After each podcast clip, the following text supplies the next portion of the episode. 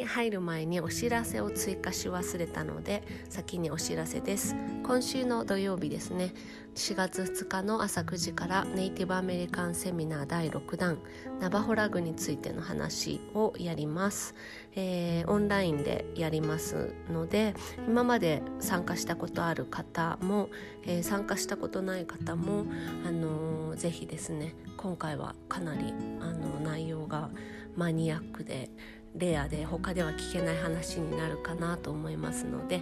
申し込みしてない方は是非お願いします。えっ、ー、と見逃し配信もできますけれども申し込みはその当日始まる前にしていただかないと見逃し配信できませんので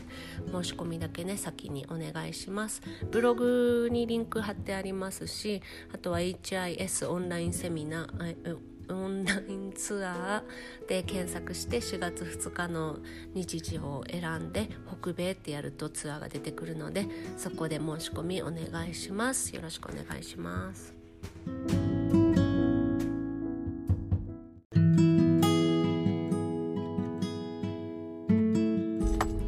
お疲れ様です。ジャパニーズサウスウエストライフアメリカニューメキシコ州より涼子がお届けしています。もう4月に週末でなりますけれどもこちらはもう昨日はねすっごいあったかくてえっ、ー、と30度まではいかないけど20度後半ぐらいであの土曜日にですねあのいつも言っているようなあのフリーマーケットに行ってこう不要なものとかあの片付けて売ったりしてきたんですけどもうそれでですね日焼け止め塗ったつもりだったんだけどあのー、濡れてないところがもう真っ赤になって このねこの年になると日焼けはもうしちゃいけないようなレベルなんでちょっとやばっと思ってあの赤くなった肌を見てちょっとへそれぐらいあったかくて。でワシントンの方でねあの桜がすごいところがあるんですよね。でこの時期になると毎年、まあ、誰かしらの誰かしらが行っていて桜祭りっていうのでで投稿を見たりしてあもうそんな時期かって思うんですけれどももうそれが先週末かな？だったみたいで。すごいガタガタ言ってますけどすいません。はい。そんな桜見たいななんて思って。私の娘も私もあの和菓子がすごい好きでだから桜さ花より団子ですね。あのいつもね作ってるのは白玉を茹でてそれにあの缶の小豆をこう乗せて食べるっていうね のをよくおやつに作ったりするんですけどだから親がこうなんか欲しいものあるとか友達がなんかあのカリフォルニアから行くけど欲しいものあるって言われた時に白玉粉っていうのをお願いすることが多いんですけどあのお餅はねあんまり好きじゃなかったりしてだんお団子ってでも長持ちしないからね買ってこれないけど白玉粉だったら自分たちで作れるしやっぱねあの柔らかい感じがね好きみたいです、まあ、そんな話はさておき。え、ー、と私たち、えー、結婚して11年目に入ったんですけど、まあ、仲がいいか良くないかっていうのはまあ自分たちではよくわからないんだけどあのー、ねやっぱり結婚してそれなりにいろいろね他人同士が結婚するからいろいろあるわけですけど、まあ、その中であの、まあ、どういうふうな感じで仲良く保ってるのかとかそういうことを聞かれたりするので、まあ、それについて昨日ですねちょっと思ったことをお話ししたいなと思うんですけどあの私はこういうインディアンジュエリーの販売とかいう仕事をしていてで平日はねその仕事をするんですけどでまあ平日に普通に夫のスティーブが店に来てで仕事の関係を仕事の関係でこう作品持ってきてとかそういうこともあるし別にこうお互いの仕事がかぶる時もあるんですけどそれでもこうなんかやっぱりお互いがやってることって全部わかるわけじゃないしなんかこんなに今日暇だったと思うのになんでこれやってくれないのとか まあ大体ですね喧嘩する時っていうのはそういう関係のことが多いんですけどあの仲良く見られるけどあのすごく喧嘩もするしあなななんなんだろうこいつみたいな。そういうふうに思ってすっごいあの怒る時もあるしそれは旦那も同様で。まあ、旦那から怒られるっていうことはね、まあ、そうそうないけど注意されることはある。なんかこういうことはしちゃだめなんだよって。それは文化の違いっていうこともあってあの注意されることはあるけど旦那が怒るっていうことはまありないかなっていう感じなんですけど、まあ、大体ね夫婦喧嘩っていうのはなんかなんでこれやったのにあこれ言ったのにやってくれないのとか、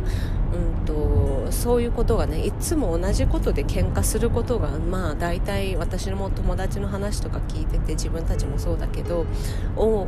いと思うんですね。であのー、昨日おとといね週末はあの旦那のこう手伝いをちょっとしたんですね。であの馬の馬小屋の掃除を手伝ってあのなんかトラクターに乗ってうち大きいトラクターとちっすっごいちっちゃいなんかおもちゃみたいなトラクターがあるんですけどそのおもちゃみたいなトラクターで馬のその何堆肥をこう押し出してで旦那がこう大きいトラクターで移動するっていうのでそれをいつも1人でやってるんですね。でなんですけど、まあ、昨日はね私も別に暇だったし、ね、ちょっと子供がねあの体調が悪くてで金曜日に早退して戻ってきたりしててで子供たちは家の中にいたからまあじゃあ私は手伝うかと思って手伝ってでその結果もう外にね4時間ぐらいそそんな仕事をしてたんですけどその結果うわこんなことやってんだって思ってあのー、めちゃくちゃ大変っていうことを知ったんですね。であのー今日は馬の小屋片付けてさ大変だったんだよねとかいう話は聞いてでその後あの子供をお風呂に入れたりしなきゃいけないのにそれ、ね、なのに疲れて寝ちゃってそんな旦那を見てもうなんでなんで何にもやってくんないのとか思ってでイライラしてることも多々あるんですけどあこんな仕事だったんだっていう風にあのその大変さをですね初めて知ってでそれこの感じって結構あってで旦那がジュエリー作ってるところとか例えばこうあのこの指輪今日中に仕上げてくんない？ってお願いって言ってうん分かったって言ってでで結局今日仕上がらなかったみたいな。もうそんなこと私でさえ多々あるからあなんでやってくんないのとか思って。え暇だったでしょうとか思うんだけど、まあ、そういうこう馬小屋の仕事とかでジュエリーを作ってるところを見てもあなんかもう一つ何かが足りなかったりあの道具が壊れちゃったりするともうその日はできなかったりこの道具を作あの直してたんだとか言ってあそうなんだなんですぐ治らなかったのとかこっちは思うんですけどでもあのね道具を直すとかその同じ道具を買いに行くとかそういうことでねあの指輪の一つでもできないことがあるっていうのをやっぱり自分の目で見ないとわからないしそれをこう定期的にですね 自分のこう目で見ないともう頭では分かってるんだけど、あのー、そんなに大変なんだってやっぱり自分が体験してみないとね分からないことってあるなと思ってまあそういうことを経てあこんな大変なジュエリー仕事やってんだ。ああそうだよね。大変だよね。だあのそれなそうだよね。この人はそういう仕事をしてるんだよねっていうのもあの再確認したりあの馬小屋とか外の片付けをしてたとかあのボックスを取りに行ってたとかそういうのをね手伝って初めてあ今日は牧草のあの何て言うんですか積み下ろし買ってきたものをあの下ろしてあの小屋に入れてるっていうのを自分がやってみて初めてその大変さを知るからあの夜になってねもう腰が痛いからマッサージしてくれとか言われるんですけどあもう面倒くさいから自分でやってって思うんだけどそのあの大変さを知るとあじゃあやってあげようってねあの思えるという、まあ、そんな旦那とかんの、えー、普段やっていることをね一緒にやるっていうのことであのお互いをこうリスペクトし合える時間が生まれるんじゃないかななんて思っております。そんな週末でした。はい。まあそんなこと言いながらねそういう感覚ってすぐに薄れていくので そういうふうにあの認識できる場をああのなて言うのかな意識して作るっていうのが大事だなって思いました。はいというわけで花粉症すごいですけれども皆さんまた。